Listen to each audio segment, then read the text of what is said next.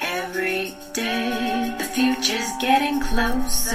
Welcome to Master the N E C, where we talk about the National Electrical Code and all things electrically related. My name is Paul Abernathy, your host, and welcome to today's podcast.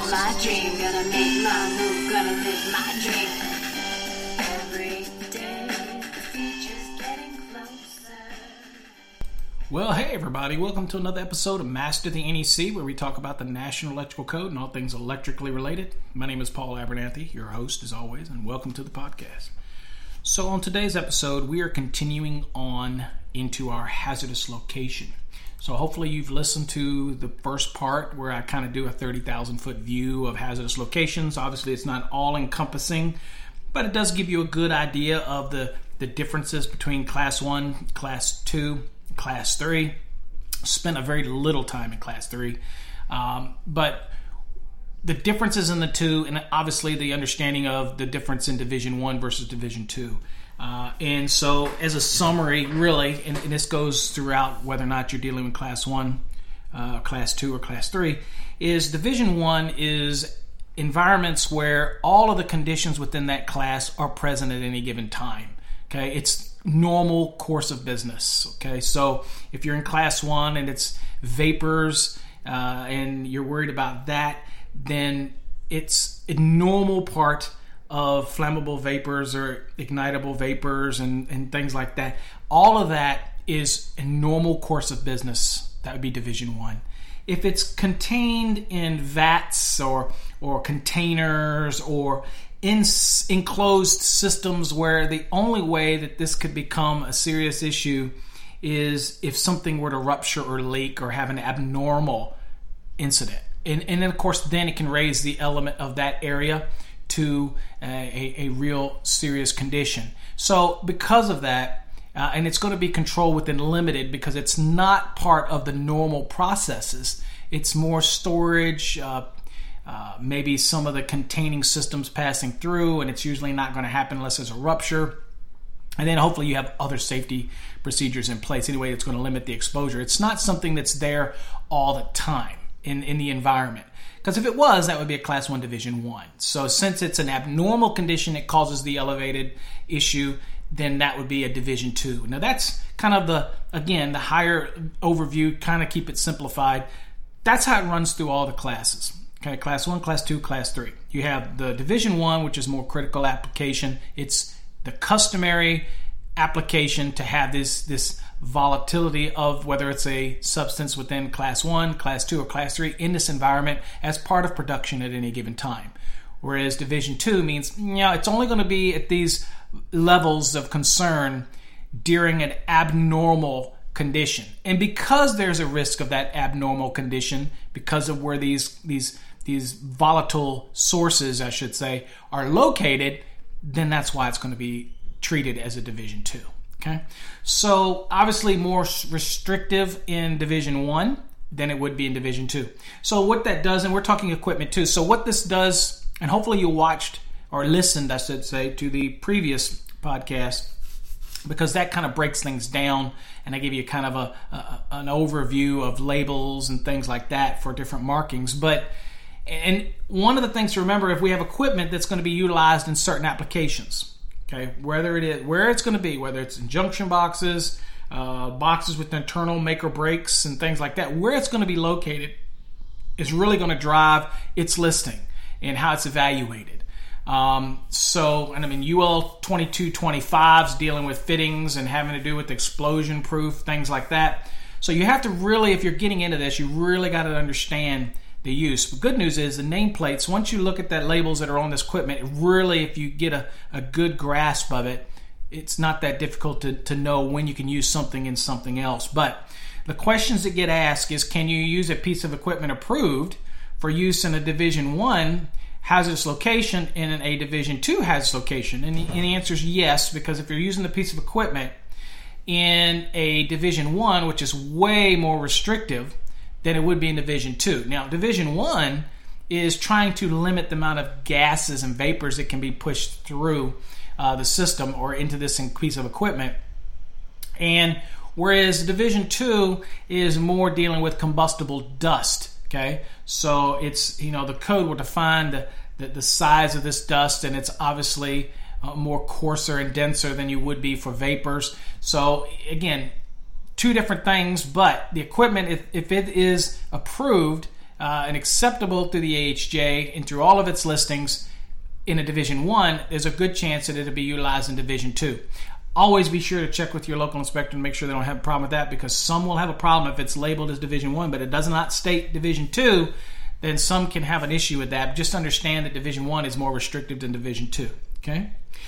The other thing to remember is, even though you're using it for Division One and you get the approval to use it for Division Two hazardous location, you got to make sure that it still meets the same class and same group. And if you don't know what group and class are, uh, then you need to Uh, go and watch uh, or listen to our podcast that we did prior to this. So the class would be, it still needs, whether it's Division One, Division Two, it still needs to be in the same class. So if I'm using it for a Class One, then if it's listed for Division One, then nothing should restrict me from using it in Division Two. Okay, it's still the same class. The only other thing is to also make sure that it meets the same group.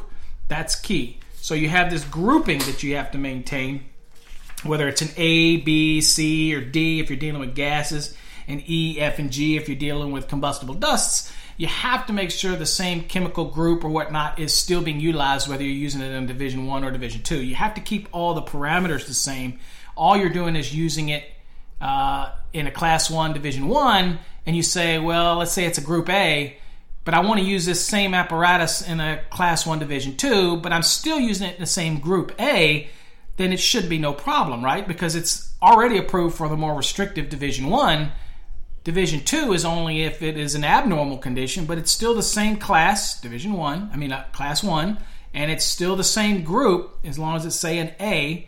Um, then you should be okay with that application. But as I say, should be's, always check with your inspector to make sure they're not confused on that. But again, it seems to me that it would not be an issue, obviously. Now, most of the equipment's going to be marked for its use. So if they allow it to be in a Class one, Division one, it's probably going to have the markings on it that says it's okay for Class one, Division two. Okay, but good to do your due diligence ahead of time and make sure you're not getting caught in a pickle on that by just looking at the label and then talking to your jurisdiction. Always communicate with your local jurisdiction before you do anything.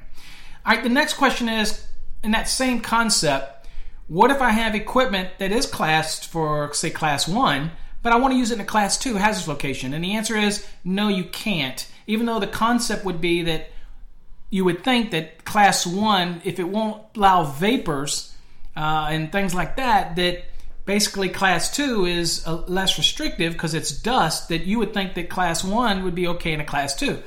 But they're made and they get tested differently. They're made for different purposes. I also remember that Class one is usually an application for an explosion situation in order to contain, so depending on the equipment you're using. Uh, so, again, it has to go under different approvals, so it doesn't just mean that because something's Class one that you can use it in a Class two, okay? Um, it's just to remember that most of the Class one locations, uh, equipment that's rated for that, uh, are designed to contain an internal explosion, while the Class two equipment Um, is really designed to seal out dust. You know, so it's there's not something that are uh, intertwined between the two. So keep that in mind. So divisions possibly within the same class, equipment within classes, you can't use one for another class unless, of course, the equipment's already marked and labeled for it. If it does say on there used for Class one, Division one, but then it says okay for Class two, Division one, then you're good to go. But just keep that in mind. So I do get emails from time to time, and I did get an email in this case after we did the first podcast, and somebody asked, Paul, can you give me some examples of Class one locations, because we're struggling with where these locations are. Uh, they might not deal with them. Well, you're dealing with things like natural or liquefied gas storage facilities, chemical plants, petrochemical or petroleum refineries, um, dip tanks uh, for electrolytic process, um, maybe electroplating, things like that, dip tanks. Um, you're dealing with, you don't know what chemicals are in there. Uh, you don't. You got bulk handling storage facilities for where they store gasoline. Uh, a lot of them down in Houston area. Uh, things like that. Oil, uh, well drilling. Up in Oklahoma, uh, you have onshore things down in Houston, which they'll store gas, crude, uh, oil, uh, all these type of things. I guess crude is the oil. All of those type of things in those areas can easily be a class one location, but they're probably going to also have some class two locations uh, as well, possibly. But the real issue is going to be the class one, and it's probably going to be division one, most of the areas that are part of the processing, and then you have immediately adjacent areas, which are probably class one, division two. Okay, uh, and then you could have some unclassified areas as well intertwined in there. That's the other thing to remember. In a big facility, you could you literally could have class one, division one location adjacent to a class one, division two location, and you could have an unclassified location adjacent to any one of those, depending on whether they ventilate it, whether it's uh, pressurized or what are we dealing with. So in the course of your design or, or what you're doing as an electrician, you could have all three different applications here where some require seal-offs, uh, some require seal-offs that don't have to be explosion-proof, and then you could have some areas that require no seal-offs at all. Okay, so uh, you just have to understand it. We don't want to put seal-offs and things like that, seal fittings, in areas that we don't need to, because that could be really costly and drive up the cost of the job when they're not necessary. So it's important to have a great grasp of hazardous locations and where you can. And easiest thing to do is just stop and think what classes and what I need to do ahead of time, because it should be on a drawing to let you know what's. I mean, I, I have not seen these be uh, systems like this designed uh, tongue-in-cheek as you're going. These are usually designed out, engineers stamped, and they kind of go over these type of areas. And that's, pardon me real quick, I gotta, something's driving me crazy. There we go. Um, you have these areas, hold on, hold on folks, something's driving me crazy. My mic's not set up right. There we go. Uh, you'll have these areas that you you really will be clearly defined uh, what class they are and what division they are. And you just got to follow it. As an electrician, you just follow it. Now, you'll also have things like spray booths, uh, aircraft fueling service centers, Uh, things like that, and hangars. There, there's there's cl- uh, class one division one locations, class one division two locations around the fueling portion sometimes for the aircrafts. Um, well drilling, again, offshore and onshore. Uh, pipeline pumping areas where you're going to actually maybe underground pumping of oil to a common uh, pump station, and in that station, uh, it could be a class one location. You have to be aware of that. And then, and believe it or not, some printing machine areas where you have a large, like some of these uh, big printing houses, you'll have areas where the where there's a lot of potential vapors in the air based on the type of chemicals or what they're using uh, that could create a class one location. Now, it might be a class one division two, uh, or it could be a class one division one. And again, as we said, class one means that it's available. The, these, in this case, the gases are always potentially available. Okay. All right, so they're always potentially available, okay, at any given time. Uh, they're only available abnormal conditions, something ruptures or storage or handling and something spilled. That's a division two, okay? All right, so then the next one that people ask about, what about the dust? Can you give us some examples of where the dust would be for a class two? So grain storage facilities where they handle and process various types of grains, corns, uh, wheat, things like that. Um, Coal storage, okay, West Virginia, the handling and processing, those facilities that store, handle, process, transport coal creates dust, and that's a combustible dust. Uh, metal grindings or metal powder producing facilities, those will produce it uh, in quantities that can get in the air and make it volatile, combustible. So they should know their facilities. And again, we have a long track record of of where people really design these systems very well, so they will know whether or not it's a class two, division one, or division two location. Okay, they're they're used to doing this. Um, gunpowder or explosive plants, anywhere they would produce, for example, fireworks. Obviously, that's a uh, if you've got the the dust that can get up in the air due to this gunpowder or explosive material, then that is obviously a class two location. Where they're produced at, obviously at any given time, its volatile levels could be in the air, so then you treat everything accordingly, and that's going to be a class two division one. Areas where they might store it, which can only get out of certain containers in an accident or some kind of um, situation that uh, that happens that is not the norm, then that could be a class two division two, okay? It's an abnormal condition. And, of course, then you've got facilities that produce sugar, spices, starches, cocoa, uh, and they handle it or produce it or transport it. Uh, even when they're in, you know, bags, for example, a lot of times the sugar and cocoa and things are in bags. Uh, the, the movement from point A to point B creates dust that simply moves through these packaging and comes out and gets into the air, and you, it'll just be really dusty in the air. Well, all those type of things at certain levels can become combustible dust. So it's just things to think about. Uh, class three locations uh, are dealing with flying fibers, flyings, uh, and where are those? Well, anywhere you would have cotton, textiles, flax producing or handling purposes, you're going to have these potential fibers and flyings into the air, uh, and they're easily ignitable. Uh, wood cutting, pulverizing, or maybe planing or shaping or wood mills and all those type of things. Obviously, those are going to be class three locations, and we have to take things into consideration for that uh, as well. So class three locations, again, think fibers and flying. So of the hierarchy, think, think class one gas and vapors, class two, dust, and class three, flying fibers or flyings, that type of thing. And of course, clothing manufacturers uh, will have these, these particles at all times during the production process as well. Uh, also, sometimes you can get into uh, paper mills that produce paper for newspapers and things like that, will have this, this flyings that are constantly in the air from the process where it actually brings it down to a pulp and, and, and all this processing, the ripping. So you might have an area where they process the material down into the pulp, but then once it gets into the equipment that's actually running it into the sheets and all this, really at that point, there's no flyings anywhere. So you could have a class three location and turn around and right next to it have an unclassified location, right?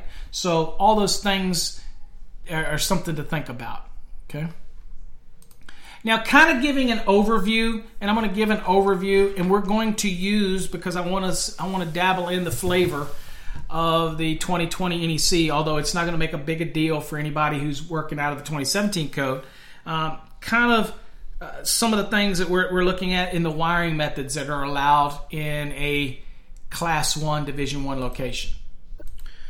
All right, so in your code book, you should be at uh, Article five oh one. We're dealing with Class one locations, and we're going to be at uh, five oh one point ten. This is wiring methods, and you're going to see that it says wiring methods shall comply with five oh one point ten A or B.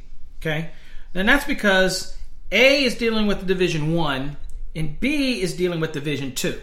Uh, the easiest way to understand the National Electrical Code when it comes to this is once you, and it can get confusing, once you distinguish whether or not you're dealing with a Class one, you know to go to five oh one. The next thing you really need to break down is A or B. Am I dealing with a Class one Division one or a Class one Division two? Because if I'm dealing with a, a, a Division two, which is less restrictive than Division one, then I can skip all of the basic requirements in A. Other than the fact that B is going to say, well, you know what, you can use all the wiring methods in Division one because they're more restrictive than you can in Division two, but we're going to give you some more allowances in Division two because it's less restrictive as it would be in Division one. Division one is very restrictive, so it gives you a list of what you can use. Okay, so a great example, rigid metal conduit, intermediate conduit. All right, in Division one, it's got to be threaded, whereas in Division two, it doesn't necessarily have to be threaded. It can be threadless fittings. Okay, so you see that I still can use R M C in both, but this restrictiveness of the threading requirements for Division one versus Division two, okay? And with the threading, it makes it harder for gases and things, explosion, everything to, to move through these threads. It cools down or changes as it moves through. So again, more restrictive in this application for Division one than you would be in Division two. The next thing is you could obviously run M I cable. That's allowed in Division one, okay? Um, and you have to have fittings that are listed for the location, okay? That's a big difference between saying something in the code here that fittings have to be listed. Then they would just be listed for the use with that product. But when something says listed for the location, what location are we talking about? We're talking about a Class one location. So we have to have fittings that are listed for a Class one location. So that's something to, to distinguish that you need to be aware of. Anytime you're reading something in here and it says that fittings need to be listed, okay, And if they're listed for the wiring method, that's great. But if it says it needs to be listed for the location, then you need to really understand where you're at in the code. If I'm in a class one location and something tells me it has to be listed for the location, just remember it also has to be evaluated and listed for use in whatever class location we're dealing with, okay? Distinctive difference in that. Now, you also have another one. It says, well, what if I'm dealing with industrial establishments? And again, you got to know what that is. Not all in, uh, applications, residential, commercial, industrial, all those type of, you need to know what qualifies as an industrial. And I'm going to leave that totally up to your jurisdiction, because they're the ones that are going to classify whether or not something's in a zoned industrial. And everything within that zoning is going to be treated as industrial, uh, so that you don't get uh, into an argument about what's the difference between something considered residential, commercial, or, or industrial, uh, light commercial. Uh, we'll let the zoning, we'll let the, the, the jurisdiction determine that, but as an inspector, I need to qualify that up front, and hopefully your engineer qualifies that up front when you start, you know, putting out whether or not it's a class one location, which is the most restrictive of a hazardous location. Um, it's really important to understand who's going to establish that. Now, with the use, it says, now I'm looking at item three, which is in the twenty seventeen code. It's all grayed out, so it's kind of all kind of some restructured information here. It says, in industrial establishments with restricted public access, okay, restricted public access, uh, where the conditions of maintenance and supervision ensure that only qualified persons service the installation, it allows for type M C H L, which has its location, cable, listed for use in a class one, zone one, or division one locations with a gas vapor type continuous corrugated metal sheath. Okay, so we're not using interlocked here.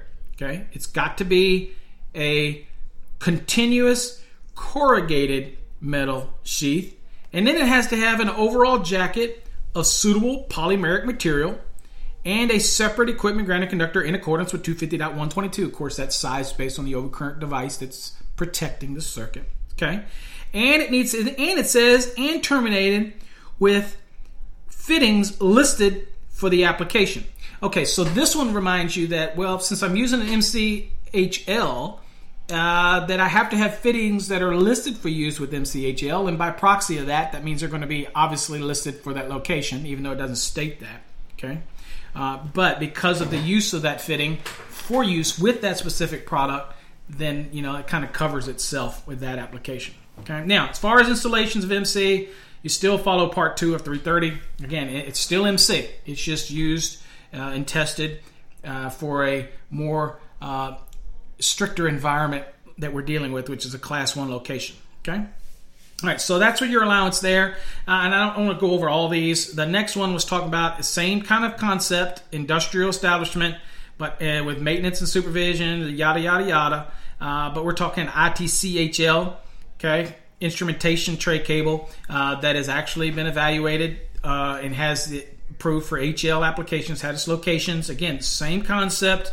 It's got to have a gas or vapor type continuous corrugated metal sheathing uh, and an overall jacket of suitable uh, polymeric material. So this is not your normal uh, everyday I T C cable. All right. So it's been evaluated for use in this application. All right. And then it goes through fiber optics. If you want fiber optics in there, it has a rule allowance there. And of course, six says in industrial establishments, this is number six now. It says an industrial establishment, restricted public access. That seems to be a, a key point here. Don't want to have the public can't get there. Where the conditions, again, maintenance and supervision, uh, ensure that only qualified persons service the application. And it's limited to six hundred volts nominal or less. And we're subject to, where, where the cable is not subject to physical damage. Okay, so depending on how you install it, that it's not going to be subject to physical damage. And terminated with fittings listed for the location. So this is an application where we're going to get ready to let you use tray cable. So I kind of spoiled it there. But you're going to have to also use fittings. In this case, it states, you know what, the fittings that you use have to be listed for the location. Well, we saw with M C H L, it didn't necessarily say that, but the fittings that go utilized with that are generally uh, evaluated for use with that M C H L. Here you can get T C fittings that aren't necessarily evaluated for that as well. So it's just um, reminding you that the fittings have to be listed for the location. Okay. Okay, so in this case, T C E R H L cable, uh, it's been evaluated. Again, it's normal E R, uh, exposed run, but it also is evaluated the crushing impact that's a little higher, and it, it, it obtains this H L on it, and it says that it can be used in a Class one Division one location, uh, and of course installation still has to meet the requirements permitted use of three thirty-six point ten. But the key takeaway here is the requirement for it to be T C E R H L, so it has to have a little more evaluation.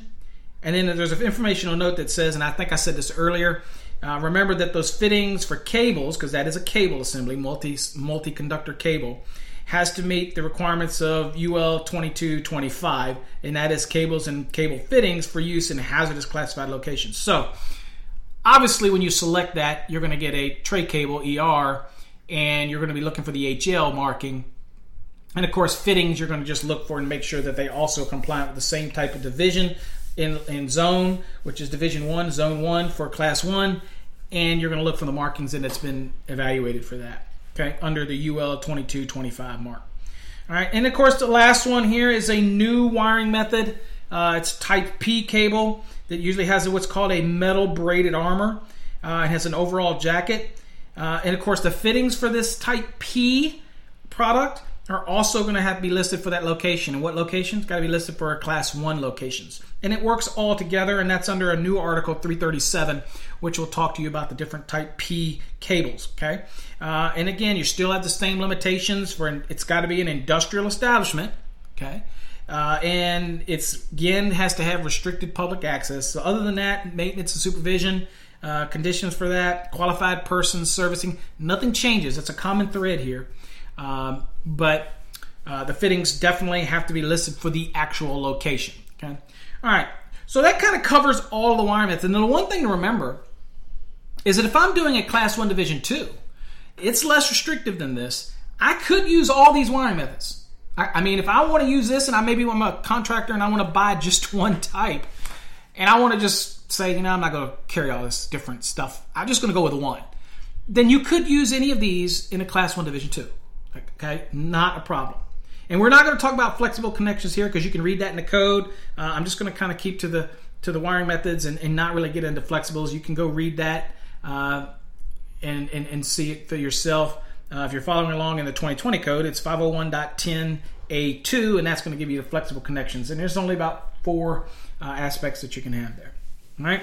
Uh, one thing we will say that boxes and fittings for use in a Class one Division one location.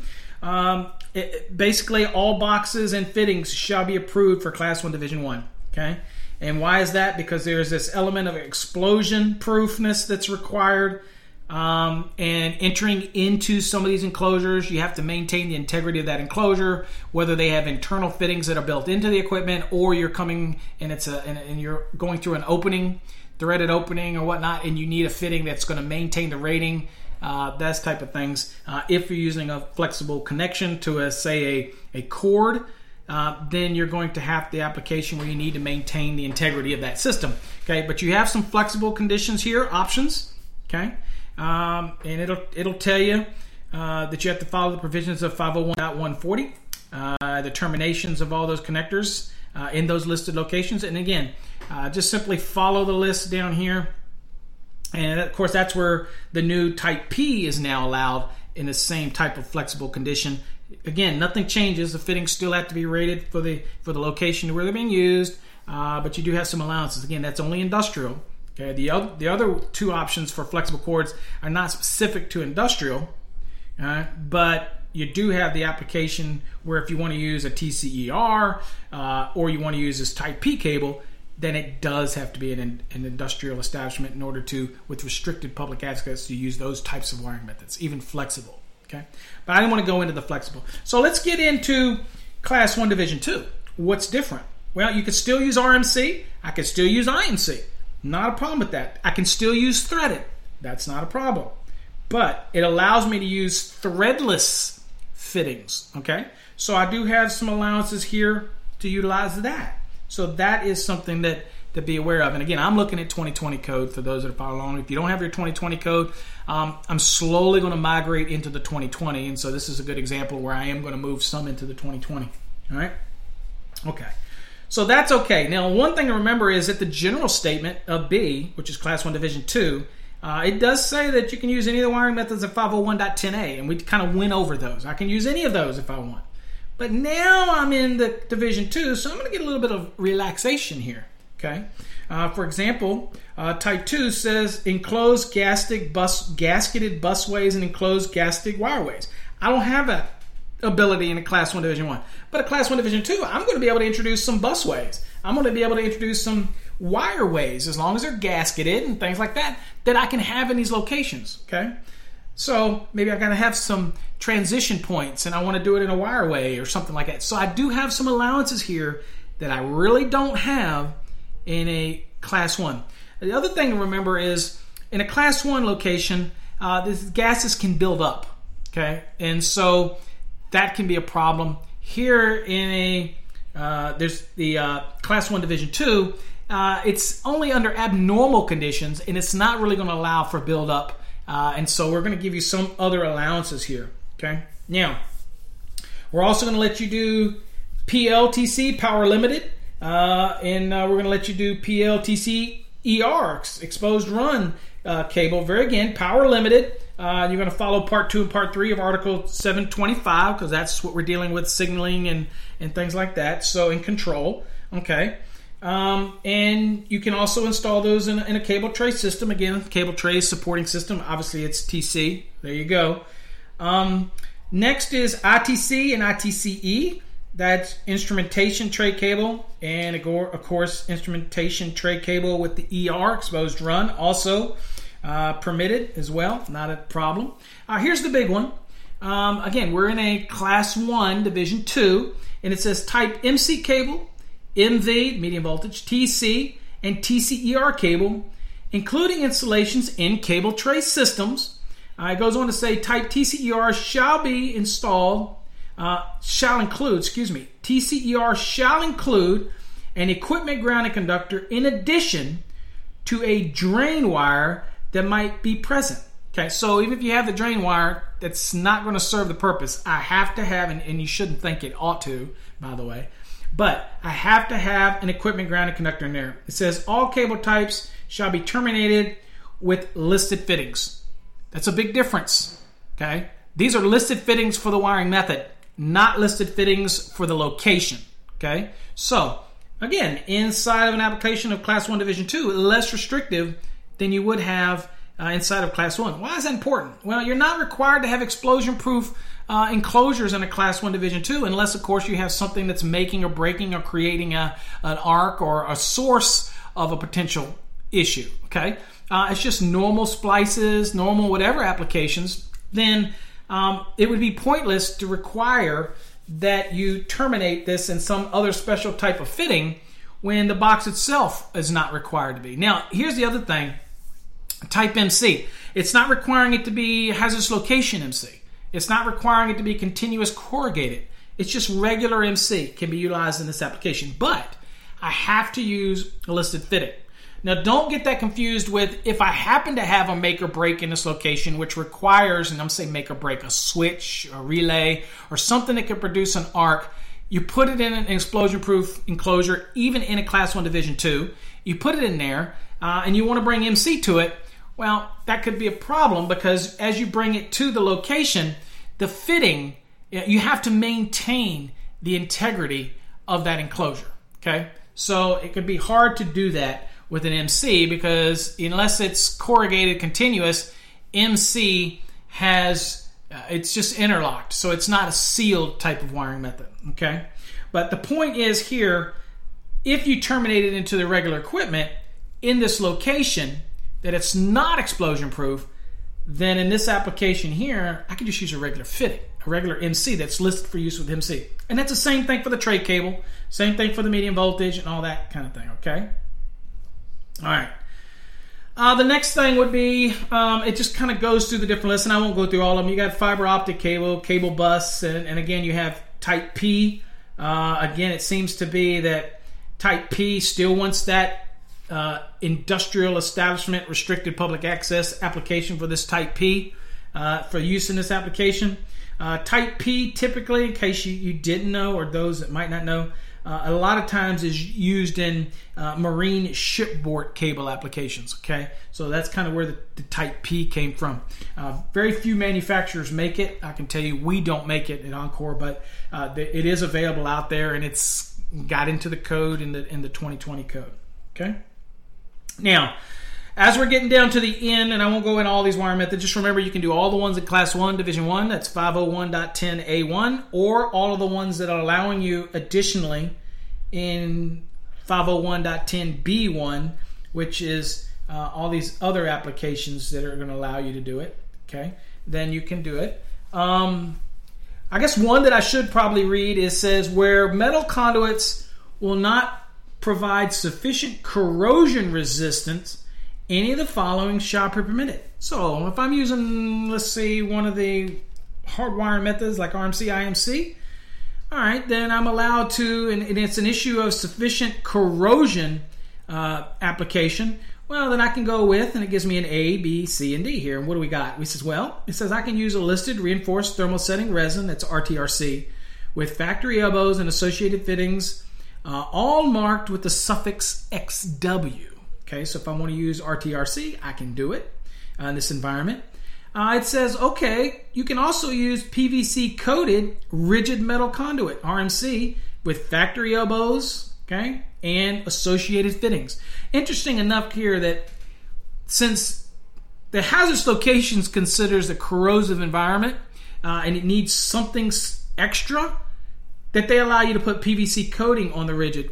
Obviously, in swimming pools where they consider that corrosion, they seem to think that a P V C jacketed product's not going to help. And they let you use regular R M C and I M Cs or E M T. But yet, here, which you could have a lot higher concentrations of a potential corrosive vapor or something in the environment, but they're okay to simply P V C coat it and it's considered done. Boy, how ironic, right?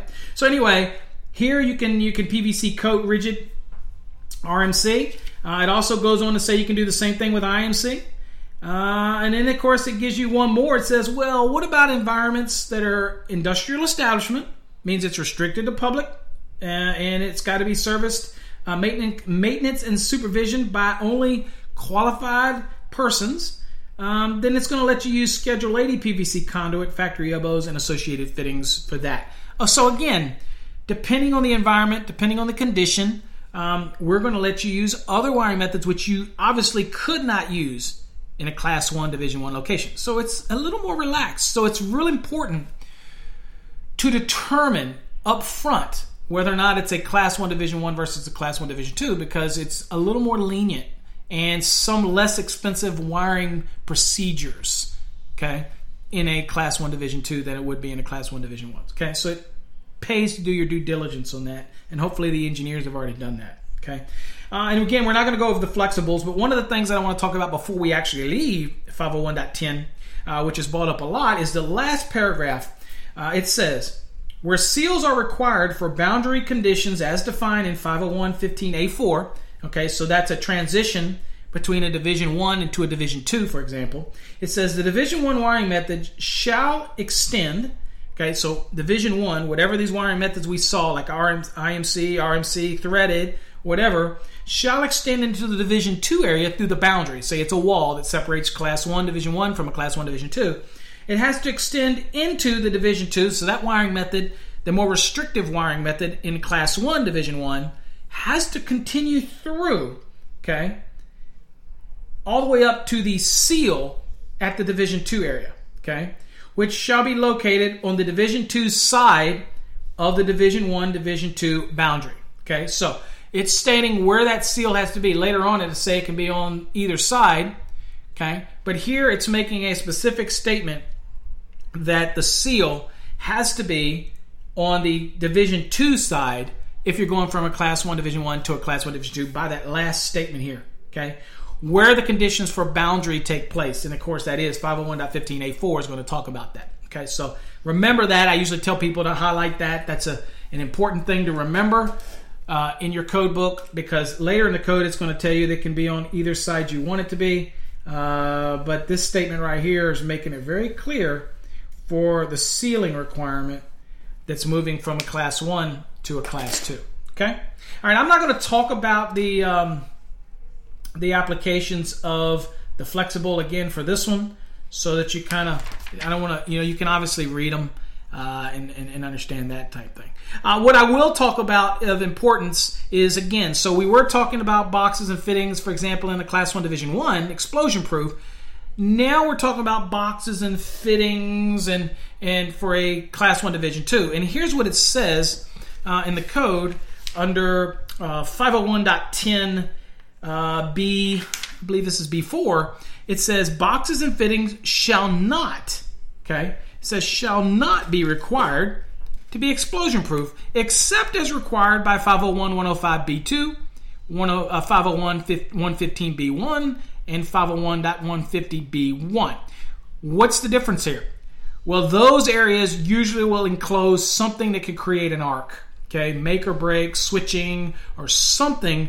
And if that's the case, even though it's a Class one Division two, you're going to need a box or fittings that are designed explosion proof, okay? Even though it's in a Class one Division two. Any other application where this doesn't exist, then those boxes and fittings are not required to be explosion proof, okay? So that's a, you know, something important to always remember uh, in those applications. Now, if you want to explosion-proof everything and spend the money and the extreme cost that it takes to do that, you go for it. But it's uh, absolutely not necessary, okay? And if you want to know what constitutes an explosion-proof fitting and all those type of things and evaluate it, then you just simply want to go get your copy of U L twenty-two twenty-five. Uh, and it talks about cables and cable fittings for use in hazardous locations. Uh, and again, just to, uh, usually um, when we get into something like that, the one that confuses the most people is the cable application. So this is where you're going to go to get all those details for that. Okay. All right. So I guess the next thing we're going to go into is we're going to talk a little bit about seals. Uh, we're going to get into five oh one point fifteen. Uh, and so I'm going to try to, I don't know how far we're going to get through this. Uh, we'll try to at least get through conduit seals for a Class one Division one, and then maybe we'll do another podcast for Class one Division two as we move further on through, because we also want to talk about the aspect of um, pre- you know, dealing with um, where we might have uh, not normal seals, but where something that has to do with drainage, okay, from one location to another, okay? Okay, so a couple things to remember. First things we're going to talk about is when we're talking about seals and drainage uh, and five oh one point fifteen, okay? So five oh one point fifteen can get really, really confusing. So the, again, the way to break this down is to determine what division you're dealing with. You already know you're in a Class one. Okay? We, we get that. But you really have to break it down and realize that A, under five oh one point fifteen, is dealing with conduit seals for Class one Division one. If you don't have that kind of location, then you go to class, then you're going to go to five oh one point fifteen B, which is conduit seals for Class one Division two. Again, two different, if you read them all together, it can get confusing. Break it up, determine what location you're dealing with, and then determine what division is, is being applied here, and that's going to help you out. So if we're looking at Class one Division one, we already know that the integrity of this location requires explosion-proof fittings, explosion-proof enclosures, all this type of stuff. So let's kind of look at it. So let's talk conduit seals. So five oh one point fifteen, uh, and you'll see some information here that says seals in conduit and cable systems um, shall comply with five oh one point fifteen A through F, and you're, you're going to get an A, B, C, D, E, F.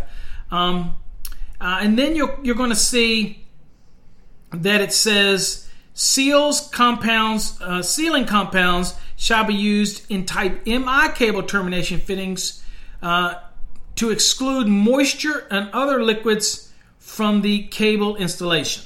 Okay, so sealing compound application for the M I cable. And of course, we're talking at the first part of that, we're talking about seals in conduit and cable systems has to c- comply with five oh one point fifteen A through F. So that's the overall. So A is dealing with the conduit, B is dealing with these conduit seals for Division two, whereas A is dealing with Division one.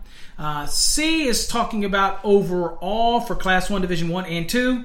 Uh, gives you some, some concept. If you have a seal that's required to meet some of the applications uh, in five oh one fifteen, then you're going to look at the fitting, the compounds, the thickness of the compound, all this kind of stuff. All right, so that's why we have to take this in pieces so that it doesn't get confusing, okay? All right, number one, let's deal with the conduits. And let's deal with conduit seals as they enter an enclosure. So that's A one. It says, in Class one, Division one locations, conduit seals shall be located in accordance with five oh one fifteen A one through A four. So now A one deals with entering enclosures. So every, you know, remember, we're talking about the concept here of entering the enclosure with the raceway. It says each conduit entry into an ex- explosion-proof enclosure, remember what we're talking about, shall have a conduit seal either uh, where either of the following conditions apply. Okay, so there's a one, two, you know, blah, blah, blah. Number one, okay, it says the enclosure contains an apparatus such as a switch, circuit breaker, fuse, relay, or resistor that may produce an arc, a spark, or temperatures that exceed eighty percent of the auto ignition temperature. Okay, so at a certain point, the, the equipment can generate enough temperature rating on the surface of the material that could cause an auto ignition to whatever, uh, and this is based in degrees Celsius, of whatever gas or vapor that's involved in that environment. It could cause it to, to all of a sudden get to that auto ignition temperature point and then just start to combust on itself or explode on itself. Okay, so that's the kind of things, yes. So if it's containing something like that, then it has to be Uh, an explosion-proof, okay, obviously explosion-proof apparatus uh, or enclosure. All right, now it says there are some exceptions to this rule. Okay, all right. The exception is it says seals shall not be required for conduit entering an enclosure under any of the following conditions. So we have some conditions that say, okay, so if you have a fuse, fuse uh, breaker, relay, resistor, whatever that can produce an arc, obviously make or break or whatnot can produce an arc. You've all heard it when you flick the switch or something switches, you know. So what conditions would I not have to have uh, the application of the seal? Well, it says, number one, it says, well, what if the switch, circuit breaker, fuse, relay, or resistor is enclosed using a, a chamber that's hermetically sealed against the entrance of gases or vapors? So it's designed that way. It's hermetically sealed switches or a sealed circuit breaker. Well, if that's the case, nothing can get to that arc anyway. So nothing could, could happen. So if that's the case, you don't need the seal. Okay, they're probably really expensive, but that's an option. The next it says, well, if the switch or circuit breaker, fuse, relay, or resistor is immersed in oil in accordance with five oh one point one fifteen B twelve, so if it's oil immersed, then, okay, then if that's the type of switch or circuit breaker or fuse or relay, based on whatever that equipment is, meets all the requirements and it's oil um, and it's immersed in it, then I don't have to do the seals. Obviously, it can't penetrate through the oil uh, and get to the piece of equipment, so obviously that's not a concern. So then I don't have to have the seals. The next says, well, what if the switch or circuit breaker, fuse, relay, or resistor are enclosed within an enclosure, and it says identified for location and marked Leeds factory sealed or factory sealed or seal not required or equivalent, then I don't need the seal. Okay, it already has one built into it. It's already a factory sealed piece of equipment and how it's designed. Um, or it could just say a seal's not required. Well, that's common sense. If it's not required, we don't need the seal, okay, before it enters into this enclosure, all right? Uh, the next option to get away from the seal, that's what we're talking about here, uh, is the switch, circuit breaker, fuse, relay, or resistor is part of a non-incentive circuit, okay? It just doesn't produce enough energy. Even if it did create some type of arc, it's just not enough to even create the arc or even create the ignition source. Okay, if that's the case, then what's the point of the seal? It's, there's no point in it. Okay, and then of course that was all of the exceptions to uh, where you had circuit breakers, fuses, relays, or whatever that can induce arc, sparks, or whatever. Then you have another two. It says, well, um, so seals. It says any entry in metric designator trade size two or larger, and the enclosures containing terminals, splices, or taps. Okay, so what are we talking about? So the first one was talking about entering to an enclosure, and then it told you that any of the closures that contain these devices or apparatuses or switches or whatnot. And then you had some exceptions to that. Well, number two is telling us up front. It says, hey, it doesn't matter whether or not it's any one of these. It says the entry in metric designator fifty-three, and that's trade size two, or larger, and the enclosure contains terminals, splices, or taps, then it doesn't matter. Two and larger is still going to require the seal. Okay, so you have the allowance uh, for only requirement for enclosures that contain fuses, circuit breakers, relays, resistors, but it didn't mandate it for taps and splices if it was smaller than trade size two. Okay, um, but then you kick into it and says, well, you know what? What I'm going to say is if the entry is two trade size two, or many people say just two inch, is trade size two or larger, then in the enclosure and it contains terminals, splices, or taps, then guess what? You're going to have seals. Okay, like it or not, you're going to have seals. All right. Now, it goes on to say an enclosure identified for the location.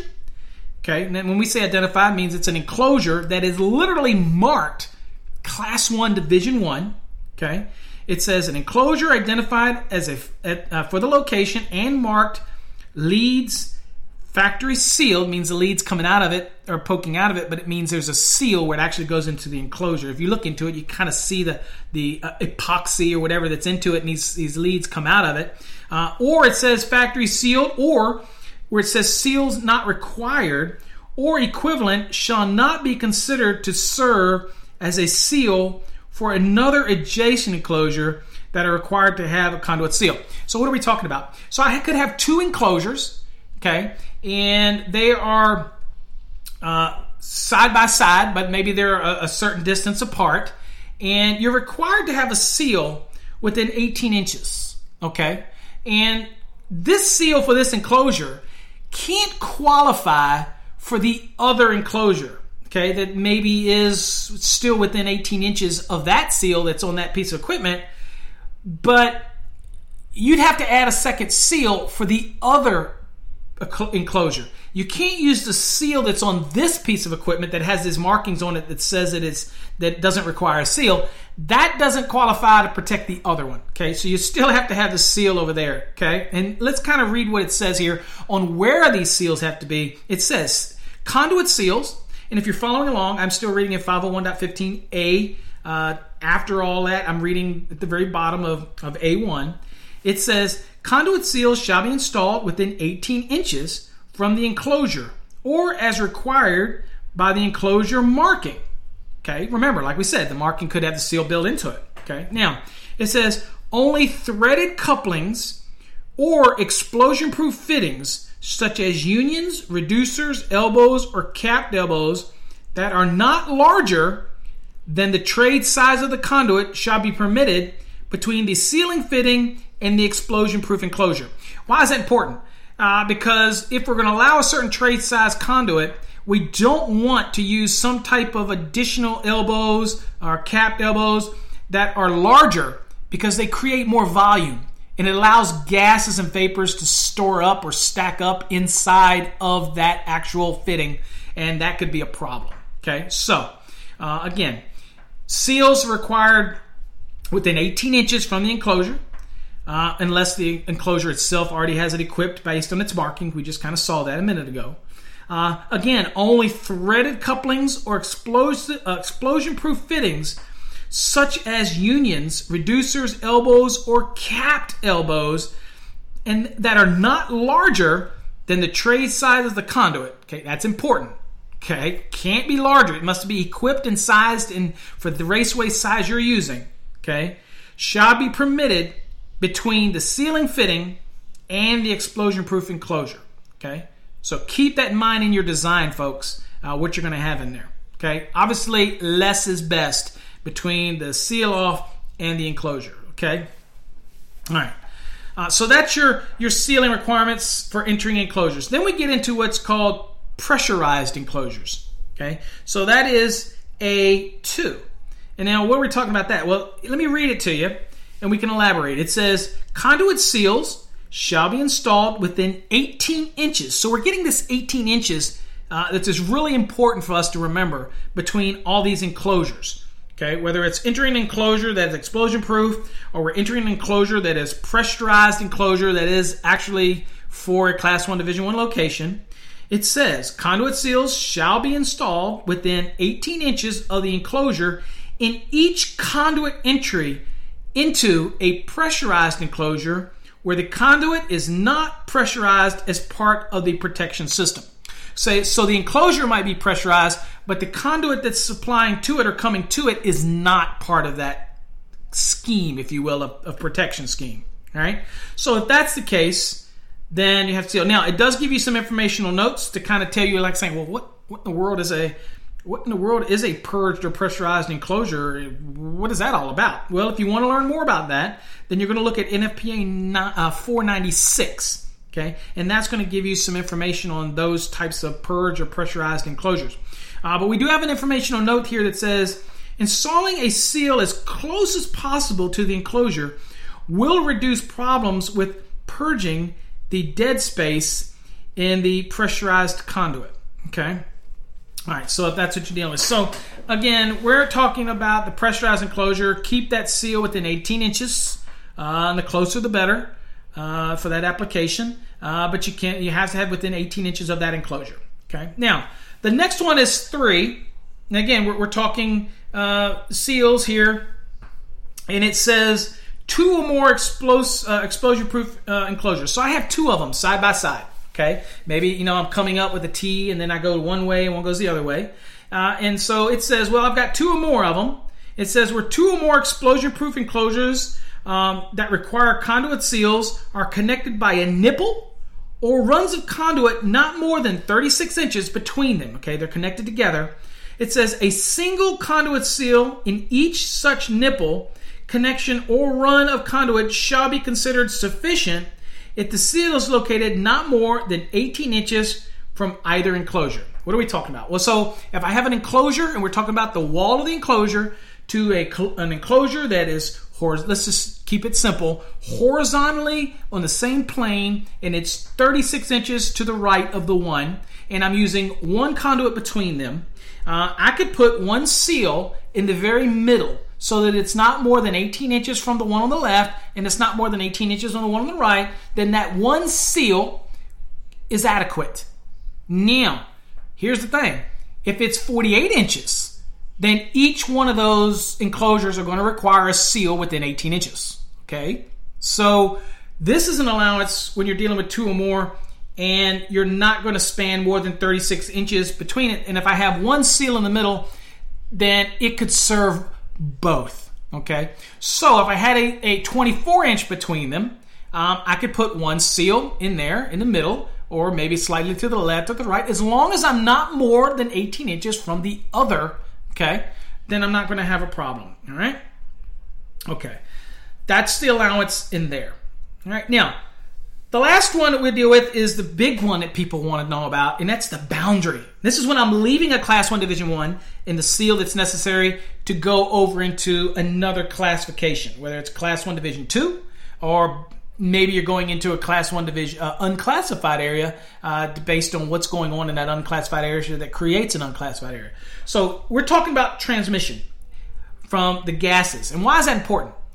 Well, in the Class one Division one location, you could have an explosion. If you didn't have these seals for the boundary, then that explosion within that enclosure that is designed to contain it, okay, it's not going to stop it, it's designed to contain it, um, then what happens is it blows through the raceway just like it would be out of a shotgun.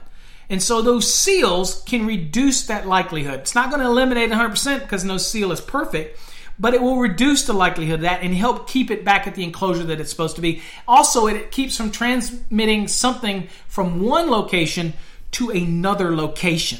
Okay, uh, and so that's the importance of the seals, especially when we're dealing with Class one Division one, and understanding that these locations, Uh, an explosion could take place and it could build up. That's another reason why the fittings that are permitted uh, in a Class one Division one location between seals and, and the explosion-proof enclosure uh, can't be, you can't have something like an oversized fitting that's going to allow additional accumulation of gases or vapors, because it can become an explosive condition. All right, so it's important that all those components are maintained. So you could have an explosion, and without that fitting, it could allow the communicable systems between one classification over to another, or one division to another, to allow an explosion to happen in one and then carry that incident into another and then create a chain effect explosion in another location that typically is not rated the same as a Class one Division one. You see what I'm saying? So that's why the seals are so important. So when it comes to boundaries, okay, here's what we're dealing with in five oh one point fifteen A four. A Class one Division one boundary. It says a conduit seal shall be required for each conduit run leaving a Division one location, period. Okay. Now, it says the seal fitting, okay, and this requires it to be a sealing fitting, not a f- compound that you squeeze in or push into a raceway. This is a fitting. And it says the fitting shall be permitted to be installed on either side of the boundary uh, within ten feet of the boundary, okay? And it shall be designed and installed to minimize the amount of gas or vapors within the portion of the conduit installed in the Division one location that can be communicated beyond the seal. All right? Now, the conduit run between the conduit seal and the point at which the conduit leaves the Division one location shall contain no unions, couplings, box, or other fittings except for the listed explosion-proof reducing uh, reducer installed at the conduit seal, in case you had to reduce it down to go into the conduit seal. But then again, that has to be an explosion-proof reducer to be able to do that, okay? So we're allowed you to do this now for the Class one Division one. Again, one of the problems I have with this, and I could be totally wrong, and email me if you if I'm wrong, but it seems to me that we just got the rules in the wiring methods in five oh one point ten that stated where the seals are required for boundary conditions as defined in five oh one point fifteen A four, which we're just now reading. It says the Division one wiring method shall extend into the Division two. We got that, to the seal, uh, which shall be located on the Division two side of the of the boundary. Uh, so it seems weird to me. Uh, and I guess the reason is this rule could be from a Class one Division one to any other class. It could be an unclassified. It could be into, I don't know, Class three.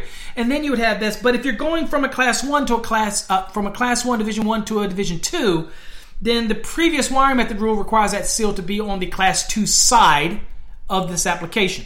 All right? Okay.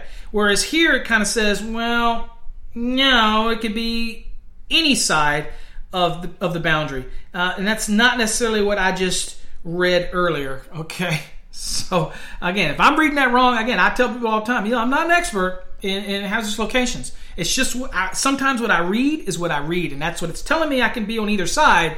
But just a minute ago, it says very specifically where that seal had to be if I'm going from one boundary to another, and it tells me that wiring method has to continue through the application, all right? Okay.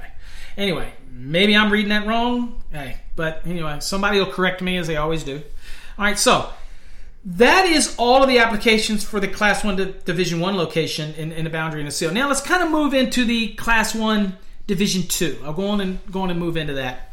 So it says Class one Division two seal, conduit seals shall be located in accordance with five oh one point fifteen B one and B two. So B one and B two. All right, number one, the first one says, okay, well, enclosures. Okay, so I require seals for enclosures. But do I require the seals for every enclosure that's allowed in the Class one Division two? Absolutely not. Uh, when it comes to, for example, when we're dealing with, with conduit, here's what we say. Let me read you uh, five oh one point fifteen B one. This is entering those enclosures again. It says, for connections to enclosures that are required to be explosion-proof. So this is the trigger here. Entry into those enclosures that are only required to be explosion-proof, and that usually means that they have some make or break or switching or relay or fuse or circuit breaker or whatever. They can do some arc, a spark, or whatnot.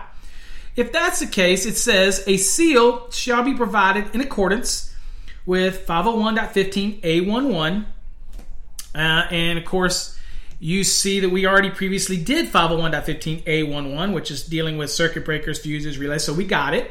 So that's why that would require an explosion-proof enclosure. I get it.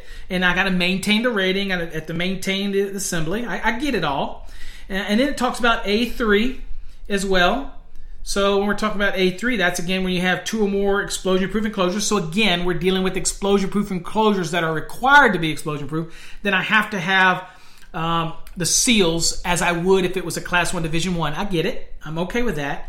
And then it says all portions of the conduit run or nipple between the seal and the enclosure shall comply with five oh one point ten A. And of course, that's the wiring methods that's required in five oh one point ten A because it is explosion-proof enclosures. Okay. Yes, it's in a Class one Division two, but because it contains any of the, the um, apparatuses, switches, circuit breakers, or whatever that could make or break, create a spark, then I have to raise that level of protection, and that's why I'd have to have the explosion proof. So when I tell people, if you're in a Class one Division two and you have to have an explosion proof enclosure in that, that location, even though it's not a Class one Division one, but something mandates the fact that it has to be there, because you've got relays or fuses or whatever, and under abnormal condition, you're still going to have volatile uh, gases or vapors in that area, and they're concerned about it, then remember that when you're there, treat it like it's a Class one Division one, and you won't go wrong,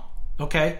If you're working on explosion-proof enclosure, all right? Because of the rules, whether or not, again, you're dealing with the relays, fuses, circuit breakers, or whatnot. Okay, you with me? So th- that way you don't get confused, okay? Now, what if you're not dealing with an enclosure that has to be explosion-proof, because it's not. It's a Class one Division two. It's not required to be explosion-proof. Uh, it's not dealing with the make or break or whatnot and all these type of things. Well, if that's the case, then remember that I can use standard fittings for whatever the wiring method that I'm using, okay, to that application, okay? And they listed for that wiring method, all right? Okay, so that keeps you from getting confused with it. Um... and any other normal wiring methods for that. So that's what entering enclosures. Right? And this kicks in only to be restricted for these seals. And the way it states it, these seals are only required when you're entering an enclosure that is required to be explosion-proof. That way you just don't get confused when a seal is required. Next, let's talk about boundaries. So even though I have equipment that's in there and it's to be in a Class one Division two location, that means the equipment is listed for that. Means that if a piece of equipment is in that location and it's listed for Class one Division two, that means that it's evaluated for it, um, whether it's internally sealed, whether it doesn't generate anything that can create some kind of arc or whatever. So they put this marking on it. You still have the condition where you're in a Class one Division two where you could have a breach or an abnormal condition, and we want to make sure that we're not communicating this material or this volatile vapors or gases after the, the abnormal condition to another location. So we have to have seals at a Class one Division two boundary when we're moving from that boundary to maybe an unclassified location. Okay? So we have rules for that.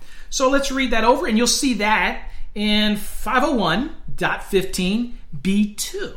Now let's talk about the boundary, because we, we talked about the boundary in five oh one point ten A, excuse me, five oh one point fifteen A four, now we're talking about the boundary for Class one Division two. It says a conduit seal shall be required in each conduit run leaving a Class one Division two location. Now, period. Okay, so it's leaving it. We already required it when you're going from a Class one Division two.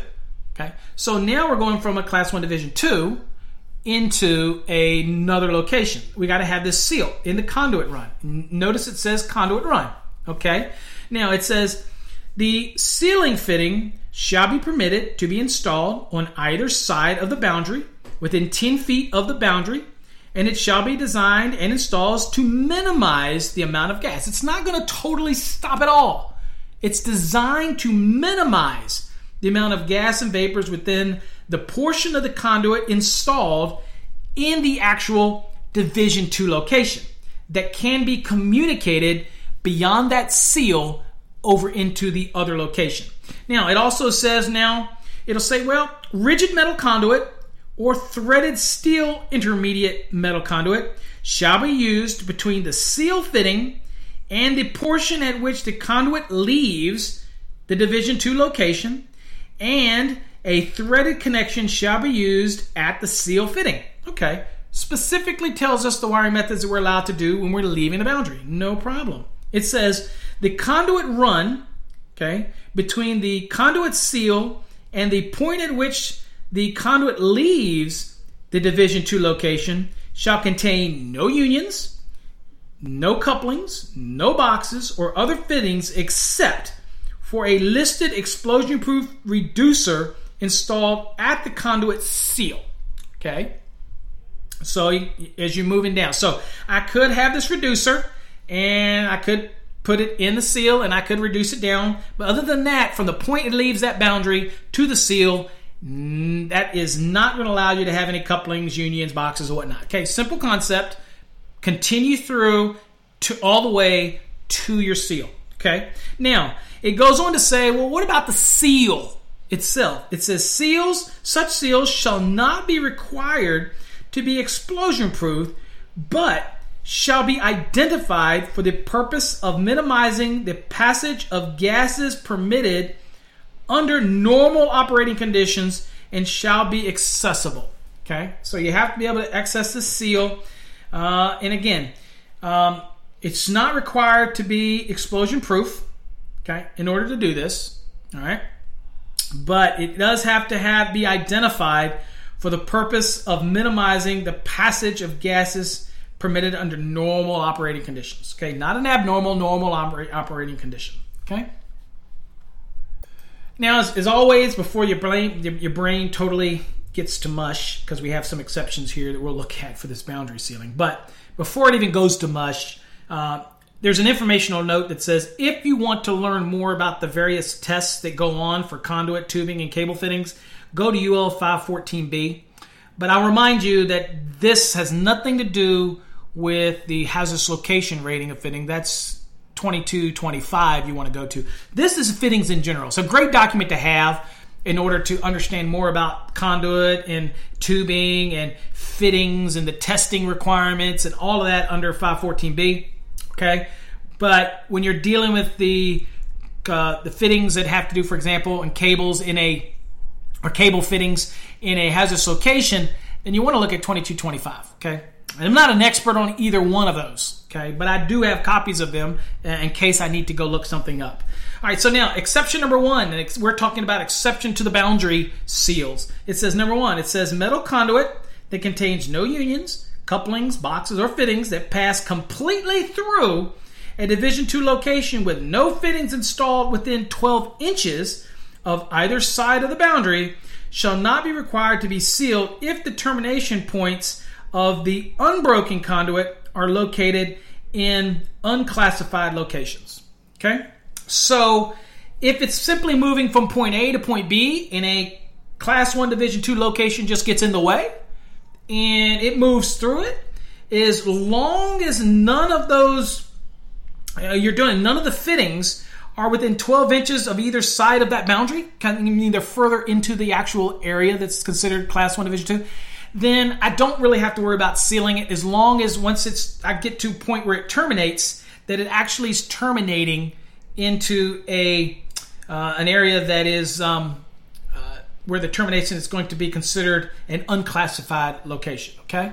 So the other thing to remember is when I say passing through, I'm talking about literally passing through. Okay, I'm not talking about stopping. Okay, I'm not talking about hitting boxes.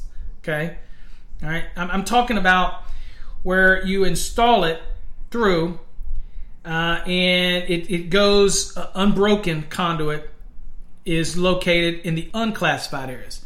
You might have a fitting inside as long as it's not within twelve inches inside of the Class two location, because depending on how big it is, but it's got to be unbroken conduit to the termination points in the unclassified area. Okay, so it's just poking through and then turns around and, and, and hits the hits the termination point. Okay, so kind of keep that in perspective. All right, uh, number two, uh, exception number two for that, and again we're talking exceptions to Class one Division two boundary seals. Okay, the exception to those. So the next is, let's say I have a conduit system system. Okay, and it's going to be terminating in an unclassified location. Okay, an area where it's not considered a Class one Division one or Class one Division two. In case, this case, we're talking Division two.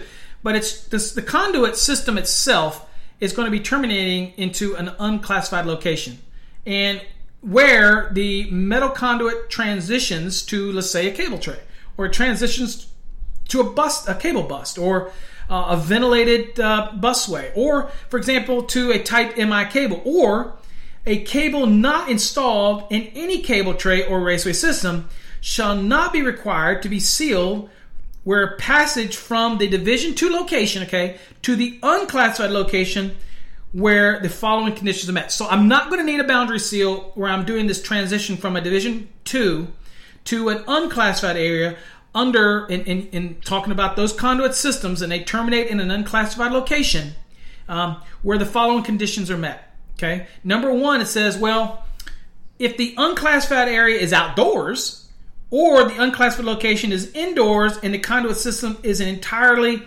in one room, contained all in one room, then, okay, then I don't need to seal. What's the point? Um, if it's outside, it'll dissipate. What's the point? Uh, the other one says, well, the conduits shall not terminate at any enclo- enclosure containing an ignition source uh, in normal operation.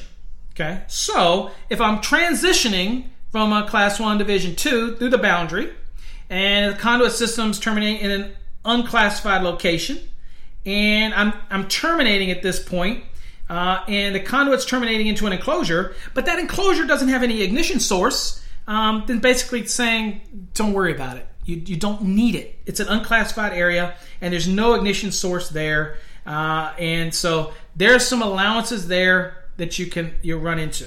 Okay. Uh, the next one says, an exception says, well, uh, conduit systems that passes from an enclosure or a room that is unclassified, okay, and as a result of pressurization into a class two location shall not require a seal at the boundary. So if this room that is unclassified due to pressurization uh, and it's passing into a class one division two location, then I'm not required to have that boundary seal. Right? Now, there is a note under here that reminds you that if you want to know more about pressurization and, and purge systems and all that, which I am absolutely not going to go into, uh, then you can go to N F P A four ninety-six and you can get some information on purged and pressurized enclosures for electrical equipment. Okay.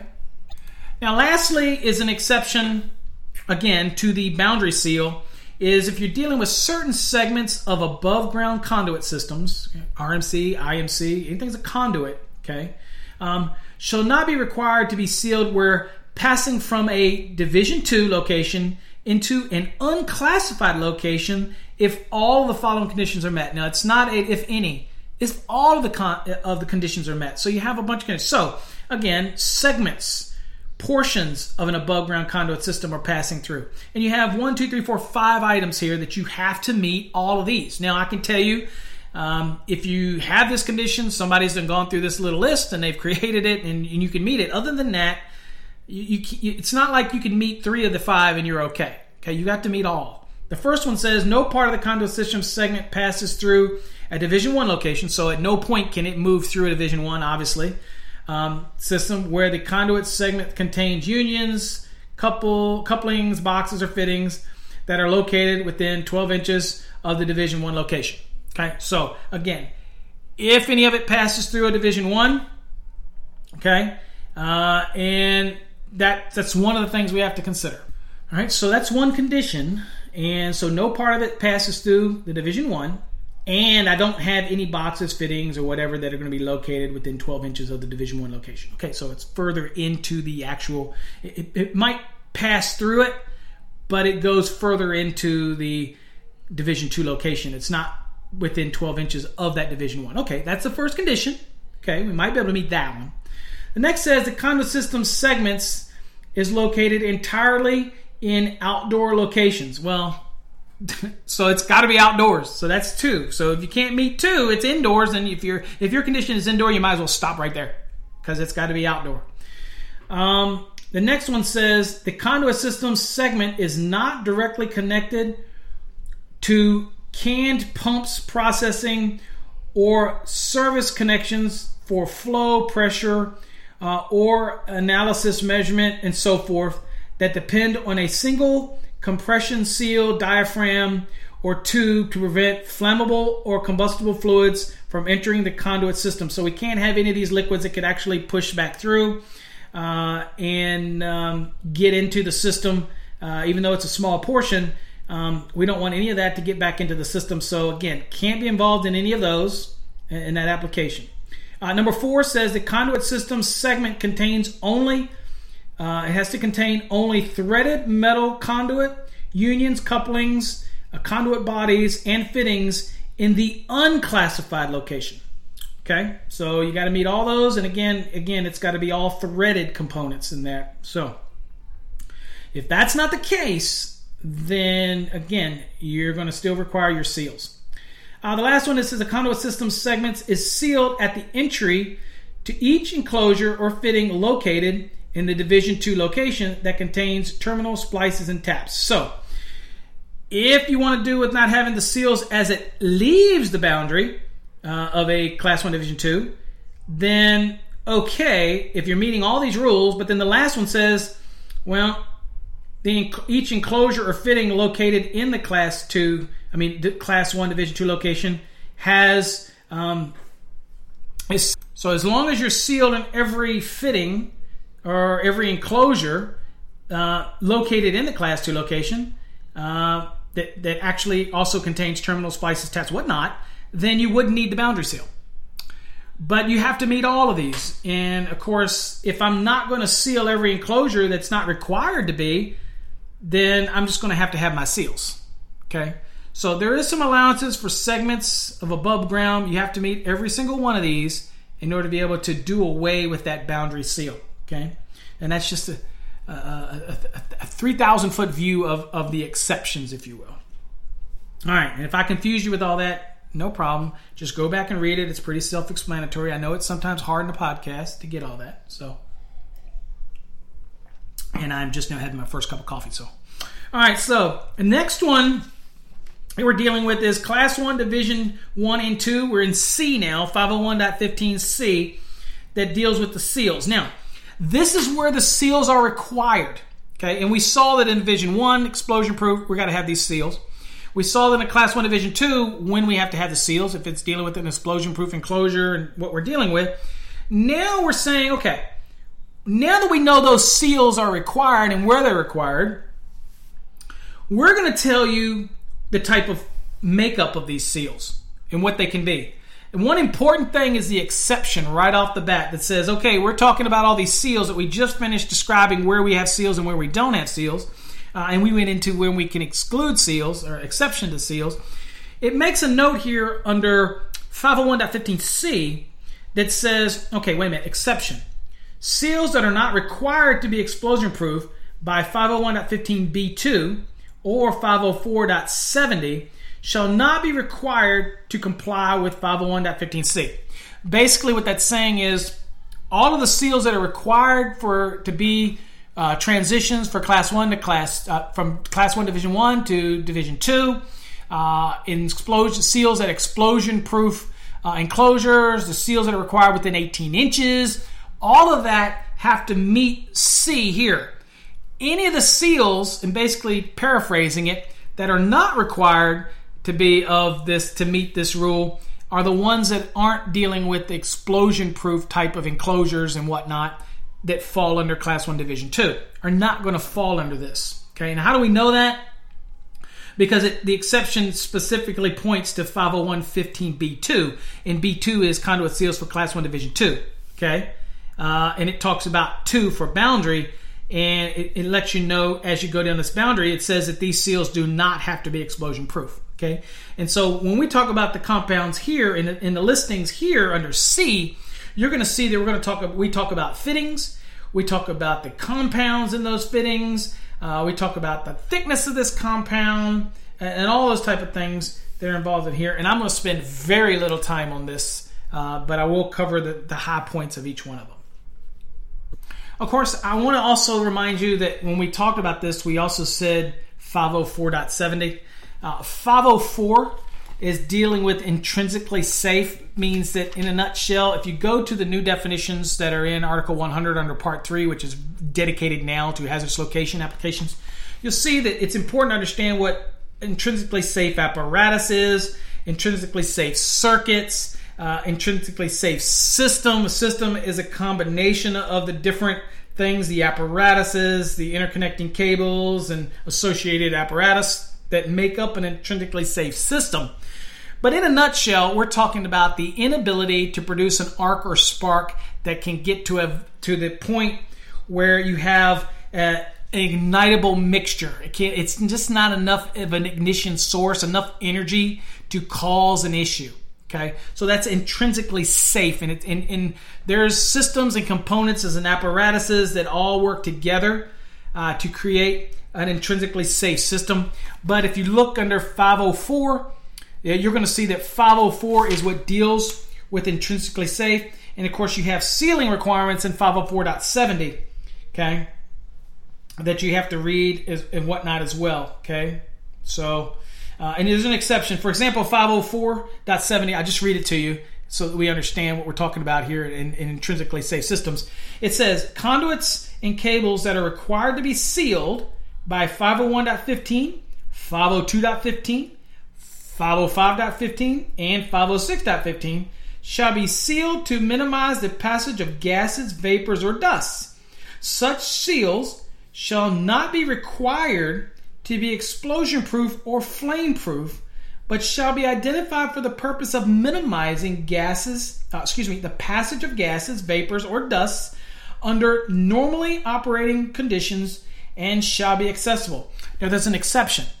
The exception says, seals shall not be required for enclosures that contain only intrinsically safe apparatus, except as required in five oh one point seventeen. Okay, and of course five oh one point seventeen, if you read it, and we haven't we haven't really gotten to that, but if you read five oh one point seventeen, then what you'll see is that's process sealing. Okay, so that happens to do with processing. If we have things like pumps, submersible pumps, flow pressure that actually could have different pressures, and it prevents the migration of process fluids and things like that. Okay, so that's what we're talking about with that. So even if you have an intrinsically safe application, Uh, but you have a seal that's required because of process sealing, you still could have a movement of, of material, okay, due to that process, the migration or process of migration of fluids, then it still could be present in an intrinsically safe system, so you, you have to be aware of that as well, so a seal still might be required.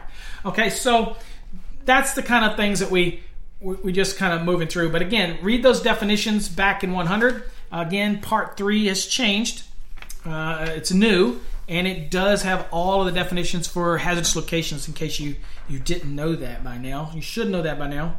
But if you didn't, there you go. All right, let's get back where we're at. I forgot where exactly I was at. Oh, back at the C. So we're talking about, that was the exception. All right. Uh, they're not required to be explosion-proof uh, in five oh one point fifteen B two. Uh, and, again, intrinsically safe, five oh four point seventy. Uh, That type of thing. They're not required to be explosion-proof, so they don't necessarily have to meet all the requirements here of C one, two, three, four, five, or whatnot. Okay, the first thing is the fittings. It says fittings, uh, it's the fittings. Enclosures that contain connections or equipment shall be provided with an integral sealing means or sealing fittings listed for the location shall be used. Okay, so we have a Class one Division one. We have a fitting. This, if it's required for the fitting, obviously, to be explosion-proof, then it's going to be listed for that. It'll be a Class one Division one fitting for that application, all right? It says sealing fittings shall be listed for use with one or more specific compounds and shall be accessible.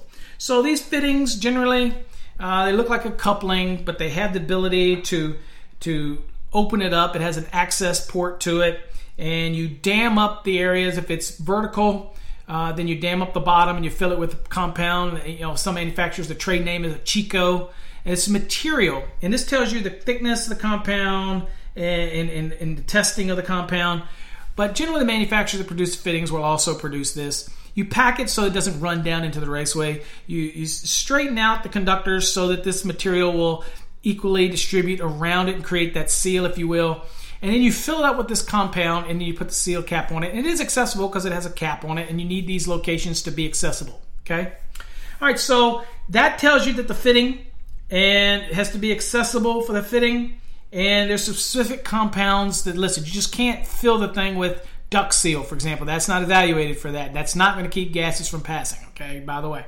So you have to use that compound. Now, next it goes into two, which is compound. What's compound got to meet? Well, the compound shall provide a seal to minimize the passage of gas or vapors through the sealing fitting and shall not be affected by the surrounding atmosphere or liquids. Okay, so the liquids that could get in it or, or the atmosphere couldn't cause it to shrink up or whatnot or that type of thing. And it also states that the melting point of the compound shall not be less than ninety degree, ninety-three degrees C. Basically, that's two hundred degrees Fahrenheit. Okay, so it has to be tested for that, the melting point. Okay, so that is all part of it. And the manufacturers that test their material, and again, one manufacturer's name is, they call it Chico. It's, it's a trade name for manufacturer. Other people manu- manufacture, not just the one company that makes the Chico, if we will.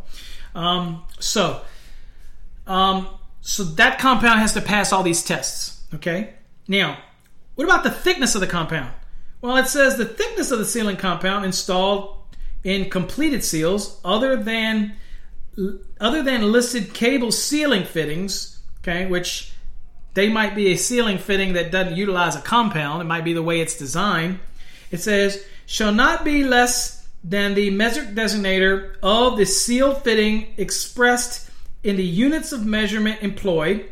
Uh, however, in no case shall the thickness of the compound be less than five eighths of an inch. Okay, so I might have a sealing fitting that doesn't necessarily use a compound, but it has a thickness of material that equates to the sealing fitting, and it's evaluated. And again, the key is to have its markings and that it's approved and listed for a certain application if that's applicable.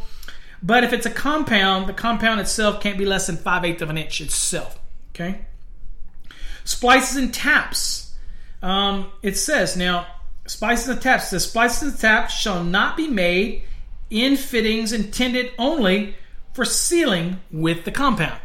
Okay, so I've got the compound, the seal, I'm putting the wires through it. They have to run completely through it. They can't use it as a splice box. Okay, now, nor shall other fittings be used, uh, nor shall other fittings in which splices or taps are made be filled with compound.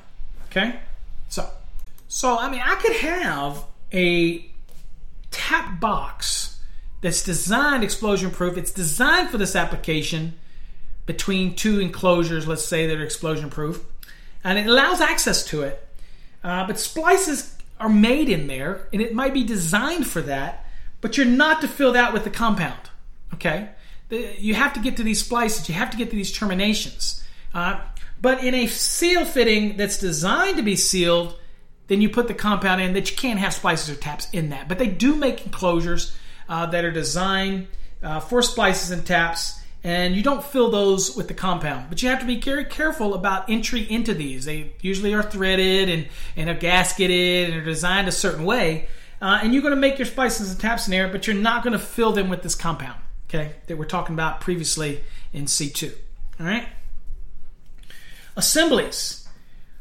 Okay, we're, again, we're talking about seals installed. We're talking class one, division one and two. It says, an entire assembly shall be identified for the location where the equipment that may produce a spark, arcs, or high temperatures is located in a compartment that is separated from the compartment containing splices or taps, and an integrated seal to provide where conductors pass from one compartment to the other. So I could have an assembly, and it could have an area where they're going to have arcing and sparking or whatever take place, and it's a separate compartment, okay?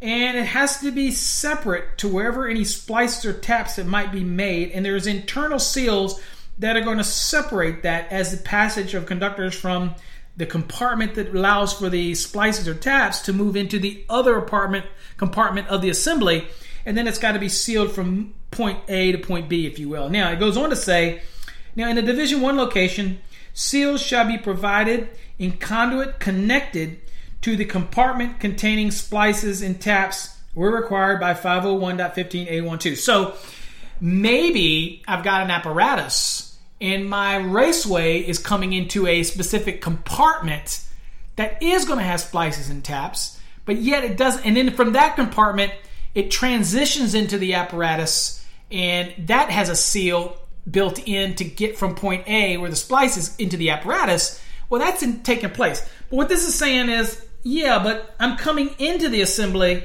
from a, in a Division One location, and I'm coming into the compartment where it's going to contain the splices and taps.